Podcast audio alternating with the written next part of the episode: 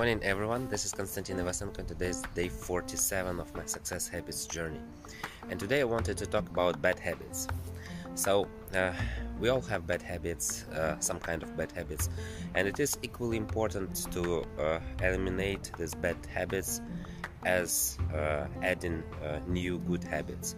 So, actually, instead of just uh, eliminating the bad habit, you can always think of replacing it with a good habit. So let's say uh, it is always easier not to think, okay, I will not do this. Uh, I will not do this. Let's say uh, smokers, they will say, okay, I will not smoke. I will not smoke. But you're still thinking of smoking. But uh, if you are thinking, okay, I will do exercise instead of smoking. Let's say I will do a walk instead of smoking. So uh, I will go for a walk. I will go for a walk. So can you imagine uh, each time the smoker takes a one cigarette, uh, instead of just having a cigarette, he will do this five minutes of walking.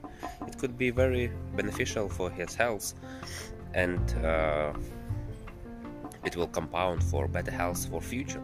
So, and also eliminating the bad habit and acquiring new good habit. So, instead of uh, just eliminating bad habit, uh, think of a way to replace it with a good habit and it just it needs to be a small step small step small bad habit and then uh, gradually it will compound that uh, we will eliminate bad habits adding new habits and instead uh, at the end as a result we will have a lot of good habits and minimum bad habits so think about it and uh, have a great day. See you tomorrow. Bye bye.